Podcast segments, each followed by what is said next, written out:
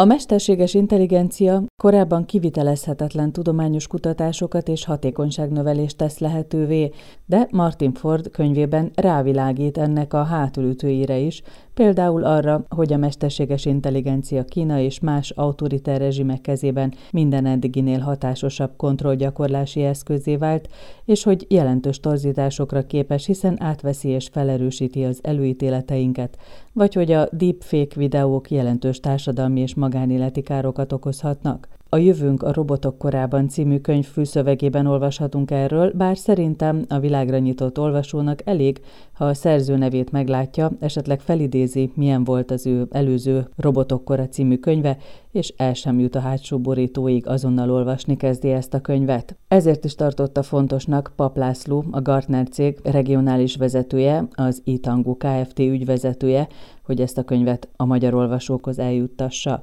Paplászló az előszóban elárulja azt is, olyannyira érdekli ez a téma, hogy erről írta egykor a szakdolgozatát. A szakdolgozatomat 1990-ben írtam. Én mindig is egy utópista, optimista, vizionárius valaki vagyok, tehát én a jövőben élek nagyjából. Úgyhogy én természetesen erre az időszakra már mindent beálmodtam, amit a fantasztikus könyvek 1990-ben írtak. Tehát azt, hogy robotok lesznek, azt, hogy önvezető autók, repülőautók, stb. Bármit el tudtam képzelni.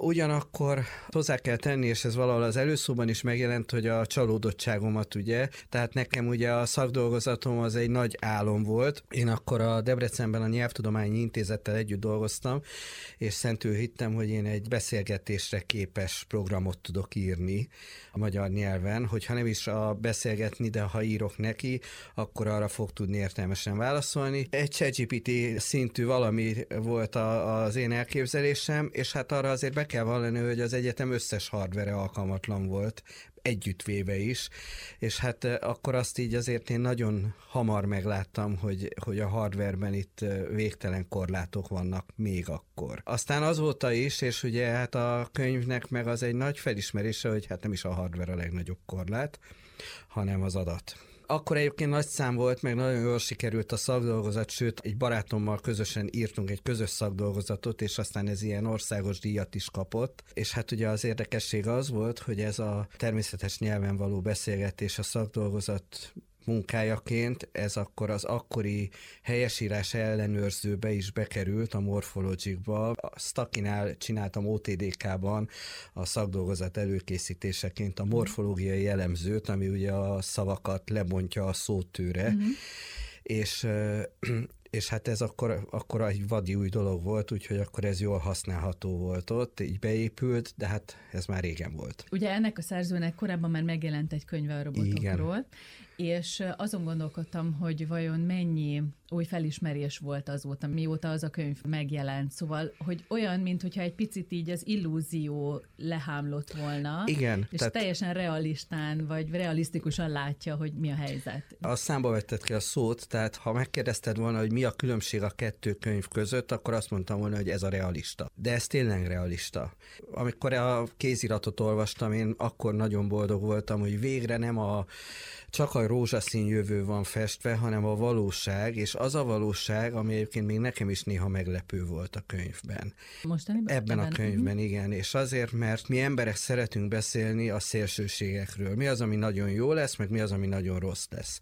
És ugye attól, ami a nagyon rossz lesz, attól félni kell, jönnek a robotok, a terminátorok, a mátrixok, és akkor azok megesznek minket, meg nagyon jó lesz, és akkor majd hirtelen már önvezető autó, stb. stb. jönnek, de hogy a realista az igazából a középutat kell, hogy megtalálja, és ő elmondja a kicsit rosszat is, meg a kicsit jót is a könyvben, és én nekem ezért nagyon tetszett. Igen, úgy tűnik, mintha ő a robotokat, vagy a mesterséges intelligenciát fejlődési iránynak, vagy útnak látná, ami szépen így összesimul majd a változásokkal, ugye? Így van, és csak még egy pillanatra visszatérve a szakdolgozatra, hogy Ugye 1990-et írunk, amikor az internet az még egy ilyen UFO volt. Ma pedig 30 év elteltével, vagy 33 év elteltével el se tudjuk képzelni nélkül az életet. És körülbelül a mesterséges intelligenciában is van egy ilyen potenciál, hogy ez bele fog simulni az életünkbe, és 30 év múlva el sem fogjuk tudni képzelni, hogy hogy is élhettünk mi itt a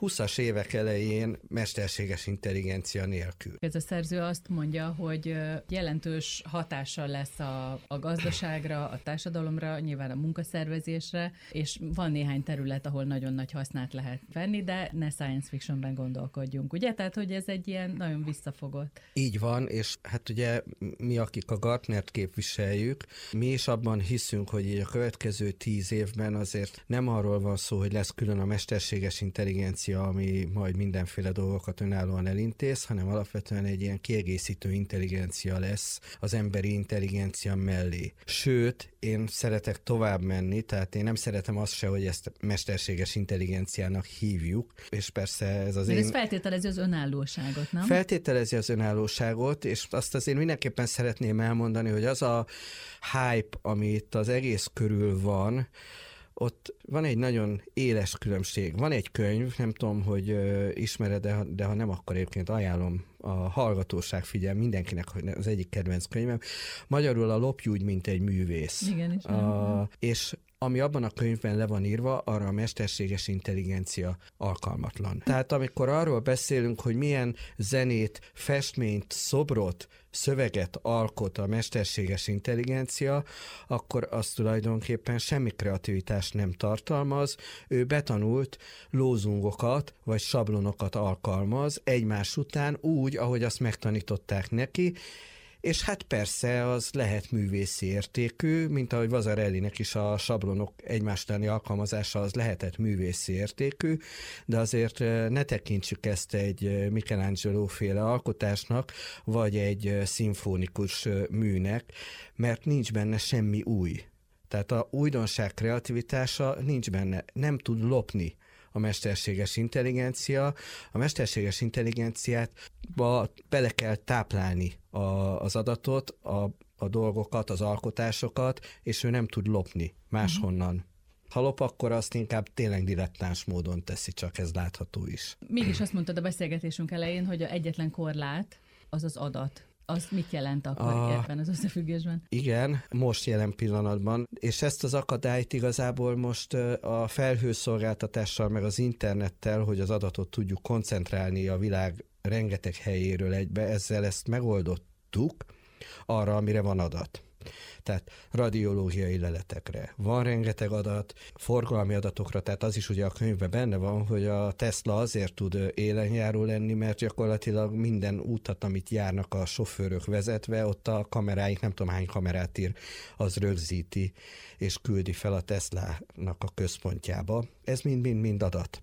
Ez is megoldódik, jönnek a következő akadályok, ahol egyébként az egyik nagy akadály az majd a kulturális akadály lesz, hogy mi egyáltalán mit hiszünk el, mit merünk elhinni egy mesterséges intelligenciának nevezett algoritmusba. És visszatérve még egy pillanatra, tehát én a mesterséges intelligencia helyett azt mondom, hogy ezek tanuló, tanítható algoritmusok, amelyek igazából mintákat tanulnak meg. Hogyha ez úgy néz ki, mint egy hármas, akkor azt mondom rá, hogy hármas, hogyha úgy néz ki a fénykép, mint ahogy te, akkor azt mondom rá, hogy ez te vagy. És hogyha ez a, úgy néz ki, mint egy József Attila idézet, akkor azt mondom rá, hogy József Attila idézet. De például, hogyha megkérdezzük a ChatGPT-t, hogy szertornáról mondjon öt érdekes dolgot, akkor magyar nyelven lazán Egerszegi Krisztinát belesorolja, mert sportoló, tehát ő eddig a szintig megy le. A fotó és az arcfelismerés az egyébként egy fontos és többször visszatérő téma a könyvben. Kína. A kínai példa az egészen elképesztő, arról beszéljünk, hogyha az neked is érdekes, de a korlátai is itt vannak, már úgy értem, hogy a, a morális korlátok, ah, és, és nagyon sok érdekes példát hoz a szerző. Kína kapcsán egy szingapúri példát hadd mondjak el, tehát egy szingapúri külföldi ott dolgozó külföldi állampolgár az egyik szingapúri tóból kifogott egy aranyhalat. Ez ilyen mesébe illő történet, de csak hobbiból, tehát horgászni tilos Szingapurban, és a Szingapurban ugye mindent nagyon szigorúan büntetnek arra járó turista lefotózta az illetőt, hogy halat fogott, és felrakta a Facebookra, mint szingapúri érdekesség, hogy tessék, ez is van, és az alapján, a Facebook fénykép alapján lenyomozták az illetőt, mikor készült, hol készült a fénykép, ugye be van kamerázva, arcfelismerés, és másnap kitoloncolták Szingapurból ezért a tettéért. Igen, tehát a morális korlát az látszik, hogy ennek az egészséges mértékét azt mi sem tudjuk. Az egyik oldalon nagyon jó eszköz, nagyon hatékony eszköz, nagyon hamis biztonságot adó eszköz tud lenni, szerintem, és a Kína típusú országokban ebben hisznek, ezért ezt, ez, na, a hatékonyságot ugye hogy tudja növelni. A másik oldalon meg ott van, hogy tulajdonképpen Európában ezt el se tudjuk képzelni, hogy a személyiségi jogainkkal így visszaéljenek. Hát, hogy mindent megfigyelnek, a viselkedésünket, a tetteinket, az adatainkat, a számláinkat, a mindent, és ahhoz képest rangsorolják tulajdonképpen a mi helyzetünket, és megszabják az életünket. Igen, igen. Hát ezt Kínának az urbanizált területein, ahol a biztosító társaság az, az én kockázati szkóromat azt abszolút ez alapján határozza meg. Hányszor megyek át a piroson? Mennyire hirtelen vezetek? És akár, tehát hogyha az arcfelismerést ugye tovább viszem, és körülbelül szerintem itt tart Kína, tehát a te arcodról az érzelmeket le tudják olvasni. Ez alapján, hogy te milyen lelkiállapotban vezetsz, akár azt is meg uh-huh. tudják mondani. Szerintem igen, ez a kulturális korlát, ami egyben morális korlát is, ez jelen van és hát ugye ennek van egy, egy alága, nagyon sok mindent kinyitunk, ugye az egész deepfake világ az az itt van egy évvel ezelőtt voltam egy beszélgetésen, ahol ugye arról beszéltünk, hogy az tulajdonképpen technológiailag már megvalósítható, hogy megmondod, hogy melyik a kedvenc filmed, megmondod, hogy kik a kedvenc színészeid, és azokkal megcsinálod rá a szereposztást, és a könyv aktualitását az tulajdonképpen én azért is hangsúlyoznám, mert technológiailag most ott tartunk, hogy tulajdonképpen létrejött a szuperintelligencia, létrejött az az intelligencia a világ hálón, már most ott van, amelyik képes kiirtani az emberiséget ha tetszik, ha nem. Ugyanis van a közösségi média, használja mondjuk 3-3,5 milliárd ember a világban. A 3-3,5 milliárd ember alapvetően, ha tetszik, ha nem, rengeteg influencert követ ezeken a közösségi médiákon, akik befolyásolják az ő véleményüket. Az influencerek nagyon hamar rájönnek arra, hogy nem kell nekik killódni a tartalomgyártással, hiszen a mesterséges intelligencia ezt megoldja helyettük és generálja automatikusan. Hogyha ez az algoritmus félreérthetően működik, nem feltétlenül rossz szándékúan, hanem csak pusztán félre tanul dolgokat, akkor képes az így befolyásolt embereket beküldeni a erdőbe, az óceánba, összeereszteni egymással, indulatokat elszabadítani, bármit, hiszen ők vakon követik ezt. Van egy olyan mondat valahol, hogy nem a mesterséges intelligenciától kell félni, hanem hanem az emberi szándéktól? Hát nevezzük ezt emberi befolyásolhatóságnak, mert én a szándék az mindig is van, én uh-huh. úgy mhm. gondolom, de igen, hanem a, amit a, az a hatalom, amivel most már rendelkezünk, hogyha ez rossz kezekbe kerül, mint szándék, akkor az hihetetlen dolgokat tud befolyásolni. És itt igazából az már csak akkor három rossz vége van a dolognak. Az egyik, hogy valaki ezzel a hatalommal rossz szándékkal kezd el élni. A másik, hogy maga a, az algoritmus, vagy valamelyik algoritmus szándéktól függetlenül rosszul kezd el működni. A harmadik, hogy ez belekerül aztán fegyverekbe, és akkor onnantól kezdve pedig nem tudjuk, hogy hol a vége. És akkor itt két dolog is kapcsolódik ehhez. Ennek a könyvnek a tovább gondolása az író részéről is akár, az, az ott van, hogy tulajdonképpen nem állt meg a mesterséges intelligencia fejlesztése, hiszen még mindig csak kapizsgáljuk a mostani lehetőségeket, és ugye arról is nagyon jól ír, hogy itt ugye van két iskola mesterséges intelligenciában, amiből ez a neurális hálós világ, ez az egyik, a szimbolikus a világ, igen, uh-huh. a másik pedig a szimbolikus világ, és én szimbolikus hívő vagyok, ezt is hozzáteszem. Mondd, hogy mit jelent, a, mi a különbség a kettő az egyik esetében ugye a neurális hálóban ott az agysejt adja a mintát, és azt gondoljuk, hogy tulajdonképpen, hogyha elég sok ilyen agysejt jellegű kis kódocskát tudunk betanítani, akkor az, azzal emulálni tudjuk az agy működést, és akkor emberi intelligencia szintre tudjuk hozni ezt a dolgot. Ugyanakkor ennek most még elég gyorsan el tudjuk érni a határait a neurális hálónak. Egy-egy konkrét dologra nagyon jól tud működni, de amikor hirtelen elveszti a talajt, akkor onnantól kezdve ezzel nem tudunk mit kezdeni. A szimbolikus, az pedig ugye hogyha most hirtelen itt letennék az asztalra neked akár négy darab tárgyat, és akkor visszatérhetünk a sör a hűtőben kérdésre is, akkor azt a kérdést jelen pillanatban nem lehet megoldani nulla szinten se neurális hálóval, tehát ezzel az iskolával, a mély tanulás világgal, hogy el tudja rendezni, hogy milyen sorrendben vagy hogyan helyezkednek el a tárgyak egymás mögött. Ezt az abstrakciós képességet ezt nem tudja a neurális iskola, ehhez kell a szimbolikus, és most ugye az látszik a könyvből is, hogy ez a két világ ez összetalált, és most már nem egymással vitatkoznak, hanem elkezdték eh, az együttműködést. Az egyik oldalon az van, hogy a neurális hálónál is van még továbbfejlődési lehetőség, csak azt mindenki tudja, hogy nagyon-nagyon kockázatos abba az irányba tovább menni. Ugyanakkor az is le van írva a könyvben, hogy ugye egy neurális hálót egyszer megtanítunk, és hogyha megváltoztatunk valamit, emlékszel a videójátékra, amit egy pixeler arrébb raktak, gyakorlatilag kezdővé vált Igen. hirtelen, mm-hmm. újra mm-hmm. kellett tanítani képtelen újra tanulni önmagától. Ez hiányzik a mostani neurális hálós algoritmusokból, a mostani mesterséges intelligenciából, hogy a tudását napra készen tartsa, újra tanuljon, és ennek örüljünk egyelőre azt mondom, mert így nem képes alkalmazkodni ahhoz, hogy mi hogyan változunk.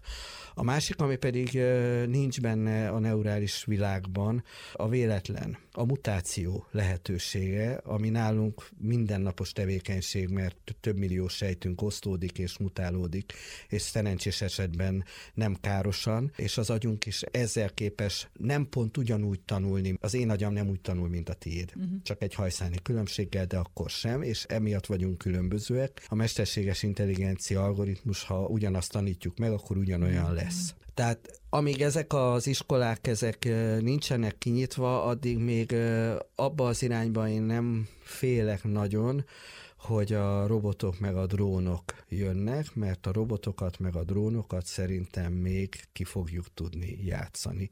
Még azokat a botokat is, amelyek az interneten mondjuk hirtelen elkanászodnak. Ezzel szemben az első kettőtől, hogy valaki mégis szándékosan rossz akarattal használja, vagy rosszul tanulja meg az algoritmus, amit akartunk neki mondani, és ezért félrevezet minket, ez is ott van. Amikor a tanulási képességeiről beszéltem mesterséges intelligenciának, az akkor jutott eszembe, hogy, hogy mindenképpen szót kell ejtenünk arról, hogy ez az állandó félelem, hogy átveszi a munkánkat majd tíz év múlva, húsz év múlva, akármikor a mesterséges intelligencia, hogy ez mennyire reális félelem. Bizonyos dolgokat meg tud tanulni, bizonyos dolgokat egy raktárban, egy gyáregységben el tud végezni az emberek helyett, és hát sok minden van, amit nem. Szóval, hogy milyen területeken használható igazán? Két példát hoznék. Az egyik a könyvből, amikor az Amazonnak a raktárrobotos példája, és az egyébként a könyvben nem lett szerintem elég jól leírva, mert ott ugye az lett, hogy tulajdonképpen a, a sablon munkát átvették a robotok, és nem kellett több száz ember rohangáljon a raktárban. Hát igen, nem ők mentek az áruhoz, hanem, hanem az árut hozta, oda, oda az árut. Van. Igen.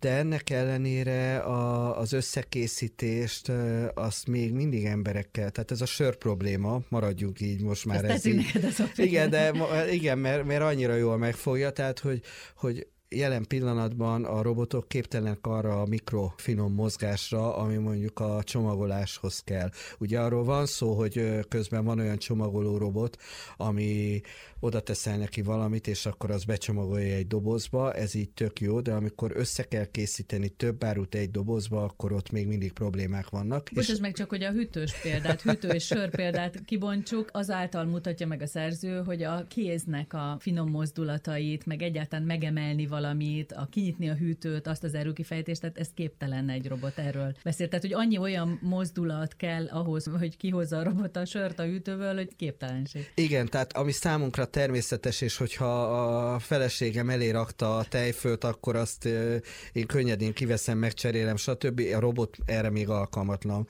és bármilyen mesterséges intelligencia, igen, köszönöm.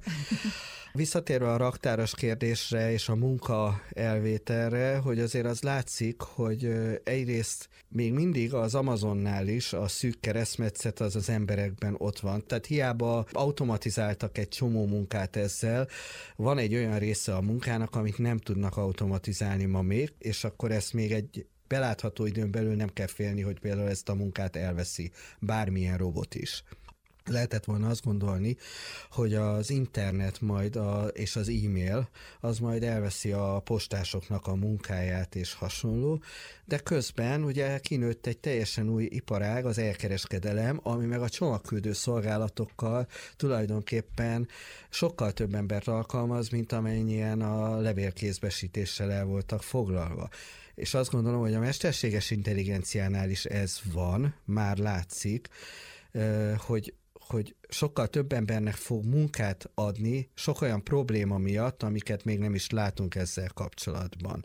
És akkor az utolsó ezzel kapcsolatos mondatom pedig az, hogy ugye azt, azt mondtam, hogy mi abban hiszünk, hogy ez nem két külön dolog lesz, hanem egymás kiegészíti, és innentől kezdve az emberre ugyanúgy szükség lesz, csak segíteni fogja az ő munkáját a mesterséges intelligencia.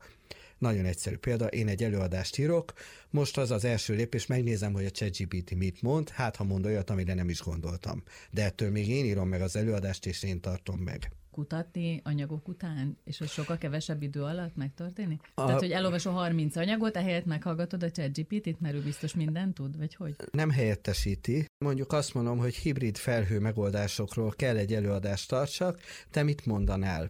Ezt a kérdést bedobom, és ad nekem egy 500 karakteres leírást, aminek a nagy része az mondjuk az, hogy marketing bullshit. De ennek ellenére lehet olyan témákra kitér, amelyekre én nem gondoltam volna, és ettől még el kell olvassam azt a 30 tanulmányt, vagy könyvet, uh-huh. vagy akármit, hogyha kompetensen akarok előadást tartani. Tehát ha nem arra használom, hogy helyettem elmondja az mhm. előadást, ha, vagy megírja az előadást, hanem azt arra, hogy abból lopok, mint egy művész. Akkor, Mert te tudsz. A, igen, nem tud, igen, igen és ha tud. van egy új forrás, ahonnan lehet lopni, akkor erre azt mondom, hogy mindenki kezelje így, hogy van még egy hely, ahonnan lehet lopni. De ez ne, tehát ez nem plágium legyen, hanem értelmesen tényleg, mint egy művész. Voltam egy ballagáson múlt héten, és hogy mennyire ez, ez bekerült a köztudatba, az iskolaigazgató beszédet mondott, és először elmondott egy beszédet, ami eléggé unalmasnak hangzott, de rövid volt, hál' Istennek, és utána megmondta, hogy na ez az a beszéd, amit a ChatGPT írt neki, és utána elmondta a saját beszédét. Ez ekkora ötlet. Ő mondta azt, hogy tulajdonképpen a diákoknak az volt az útravalója, hogy ahol a ChatGPT véget ér, ők ott kezdődnek. Az egészségügy nagyon fontos, erről muszáj beszélnünk, hát, hogy ő azt mondja, ugye, hogy azt mondja a szerző, hogy az egészségügy lesz az, és a kutatási terület elsősorban, tehát nem a műtétek feltétlenül, amiben nagyon nagy haszna lesz a mesterséges intelligenciának. Köszönöm, hogy előhoztad, és azért is, mert, a, mert itt a, a mostani nagy hype kellős közepén elfeledkezünk azokról a, a már megtörtént dolgokról, amelyek, és akkor én az egészségügy mellett még egy dolgot kiemelnék, ami szintén ott van a könyvben, ez az anyagtudomány, de hogy, hogy igenis azt gondolom, hogy az alkalmazott mesterséges intelligencia az forradalmi lesz a gyógyszerkutatás területén, forradalmi lesz a diagnosztika területén, és forradalmi lesz az anyagtudomány területén, és ez a három egyébként össze is függ egymással. Tehát ez amikor ő, ő ugye azzal jön az elején, hogy a, a DeepMind az ugye a fehérje a hajtogatásban hirtelen megerőzte a kutatókat, akkor ugyanezt, hogyha kristályszerkezetekre, akkor közel járunk ahhoz, hogy olyan anyagokat tudjunk alkotni, amelyek könnyebbek, vagy átlátszóbbak, vagy rugalmasabbak, mint amiket eddig alkottunk, és mégis sokkal szilárdabbak, vagy szakító szilárdságukban, vagy bármiben jobb paraméterekkel rendelkeznek. Uh-huh. És, és ez, ez például szerintem várat magára ez az áttörés. Tehát az egészségügy és anyagtudomány azt gondolom, hogy az az, ahol nagyon-nagyon sokat fogunk tudni profitálni a, a mesterséges intelligenciából, illetve mivel vannak olyan ö, ügyfeleink és ismerőseink, akik ö, ezt már most is kamatoztatják, ezért én ezt már látom, hogy itt tulajdonképpen a küszöbön van a, ennek az áttörése, ami, ami tényleg szenzációs lesz. Tehát csak képzeld el, ugye ez azt vetíti előre, hogy a, és most akkor egy egészségügyi példa az egyik irány, hogy ugye az emberi DNS-t azt, amíg sikerült visszafejtenünk, az évtizedekbe tellett a Human Genome projekt eredményeként, mert nem volt mesterséges intelligenciánk. Aztán azóta már tulajdonképpen a te egyéni DNS-edet az pár száz dollárért egy egyszerű, nem egyszerű, hanem egy kis berendezés az elemezni tudja és vissza tudja fejteni. Sőt, most már ugye oda jutottunk, hogy az emberi a teljes emberiség összes emberének a lehetséges variációit is ezzel szintetizálták virtuálisan, és, és, és most ott tartunk, hogy ebből következik az, hogy a te egyéni génjeidnek, a te genetikádnak megfelelő egyéni gyógyszert tudjunk mesterséges intelligenciával pillanatokon belül alkotni, úgy, hogy azt még engedélyezni is fogják neked az hatóságok, mert a mesterséges intelligencia azt is meg fogja oldani. Tehát ez, ez tényleg a küszöbön van, ez látszik. Uh-huh. A másik az az anyagtudomány, ahol azt gondolom, hogy a, a régóta álmodott szupravezetés az, az például egy lehetséges megoldása, vagy ugyanígy a fúziós erőmű is egy lehetséges megoldása lesz azzal, hogy a mesterséges intelligencia is beszáll a kutatásba. Nem beszéltünk még a társadalmi vonatkozásokról olyan szempontból, hogy ő azt mondja, a szerző azt mondja, hogy, hogy az egyértelmű, hogy a termelékenység az javul, és az árak csökkennek, viszont a társadalmi egyenlőtlenség az nő. És ugye beszéltünk a korlátokról, hogy ő azt írja, hogy biztosan nem lesz még önvezető Uber, meg taxi, nem meg lesz. Ez nem lesz, de hogy ez a társadalmi egyenlőtlenség, ez egy nagyon érdekes kérdéskör, és lehet, hogy erre föl lehetne készülni, vagy nem tudom. Még halmoz halmoznám a problémát hozzá az, ahhoz, amit ő mond. Gondoljunk bele abba, hogy jelen pillanatban az emberiségnek egy része az még az internetet sem éri el és használja. De mindenki szeretné, hogyha őket is be lehetne csatolni a, az internetbe és a világhálóba,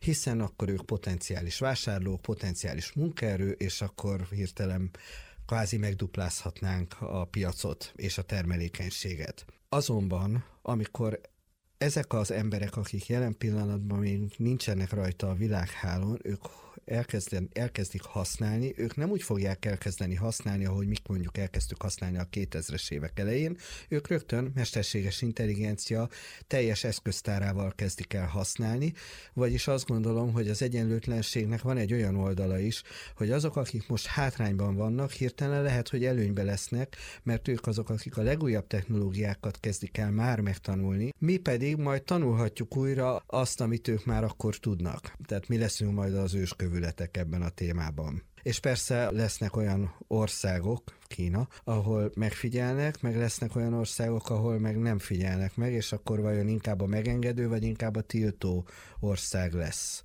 És ezek például olyan országhatárokon átívelő kérdések tudnak lenni, amelyek teljesen újra szabhatják a világnak a felosztását. Most, ha kis hazánkat nézzük, akkor itt is mondjuk egy elmaradott helyiségben, ahol az internet is csak egy ilyen exotikum, akár elérhető is, de nincs hozzá senki, aki értene és tudná használni. Ők ott vannak, itt van Budapest, vagy egy nagyváros, ahol pedig az internet természetes része az életünknek, akkor ez is egyfajta különbséget hoz uh-huh. ki rögtön. Tehát nem geográfiai határok lesznek ja, hirtelen uh-huh. az mhm. emberiségben, hanem mondjuk fejlettségben, vagy mesterséges intelligencia érettségben, digitális írástudásban különböző emberi ö, csoportok vagy, ö, vagy szegmensek alakulnak ki, és ugyanígy a megfigyelő területek, vagy a nem megfigyelő területek területek, tehát ezek, ezek mind új szempontokká válhatnak abban, hogy én hol akarok élni. Lehet, hogy ilyen szempontból érik utol a science fiction irodalmat. Igen, tehát ugye amikor azt mondjuk, hogy mi egy globális világgazdaságban élünk, akkor tök jó, de azért mi mindig nyugodtan hátradőltünk, hogy ez itt Magyarország, az meg ott Ausztria, vagy Szlovákia és hasonló uh-huh. dolgok, de közben azért vegyük is észre, hogy az internet ezeket a határokat már elmosta, tehát a, most is, ha rendelsz valamit valamelyik internetes áruházból, nem lepődsz meg azon, hogy az tulajdonképpen akár Csehországból érkezett meg. És minél nagyobb agykapacitásunkkal kompatibilis intelligencia lesz lesz az interneten, annál inkább el fog mosódni ez a határ. Mi az a fontos terület, amiről nem beszéltünk, tényleg holnapig itt maradhatnánk? Köszönöm a kérdést, mert ennek az egész mesterséges intelligencia sztorinak azért van egy energiaigénye. Ki van számolva az is, hogy mekkora energiát igényel most, hogyha valaki feltesz egy kérdést a ChatGPT-nek, és azért az nem elhanyagolható. Tehát jelen pillanatban azért az is ott van, mint korlát egyrészt, hogy ha tovább akarunk lépni az intelligencia területén, akkor igen, elértük azt a határt, amit lehet menedzselni energetikai szempontból. Tehát egyszerűen nem éri meg többet beletenni, mert akkor energiaigénye van, hogy az fenntarthatatlan. És akkor ezen, ha tovább lépünk, akkor az egy nagyon nagy kérdés, hogy a jelenleg működő mesterséges intelligencia világ az energia zabáló, tehát környezettudatosnak egyáltalán nem nevezhető ez a szexi dolog. Igen, nekem meg az jutott eszembe, hogy a klímaváltozással kapcsolatban írta, hogy sok mindenre használható. Az a másik oldala, hogy tulajdonképpen most egy drón, egy mezőgazdasági drón, ami azt a feladatot tudja, hogy permetez mondjuk, mint ahogy egy permetező repülő,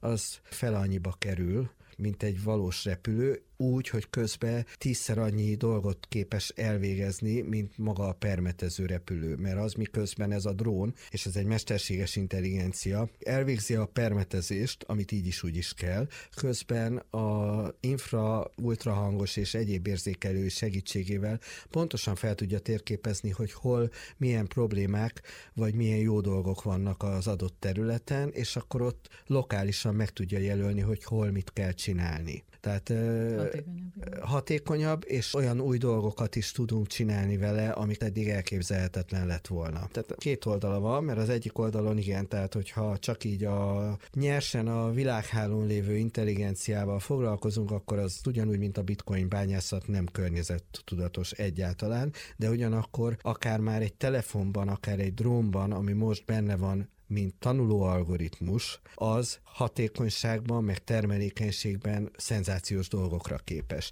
És ugyanígy egyébként az energiaszabályozásban, tehát egy csomó ilyen dologban, ahol optimalizálni kell, egy tanuló algoritmus sokkal többet tud, mert sokkal reaktívabb tud lenni a változásokra, mint mondjuk az ember által végzett szabályozás. Ez egyébként az autóiparban, az autók esetében is az tisztán látszik, hogy a mesterséges intelligencia ne értsük félre, most is ott van az autók egy jelentős részében már, amikor a radaros, meg amikor a sávtartós autóról beszélünk, az már pont ugyanezeket az algoritmusokat használja, és ezek a jó alkalmazásai és a jó példái annak, hogy hogyan egészítik ki az ember és a gép egymást, hiszen ettől még biztonságosabb lesz a, a közlekedés. Na ez a jövő. Legyen ez a jövő. Jövünk a robotok korában, hogyan alakítja a mesterséges intelligencia az életünket? Pap László, a Gartner cég regionális vezetője, az Itango Kft. ügyvezetője volt a könyvben utazom vendége, és Martin Ford könyvéről, Martin Ford könyvéről beszélgettünk, ami a HVG könyve kiadó gondozásában jelent meg.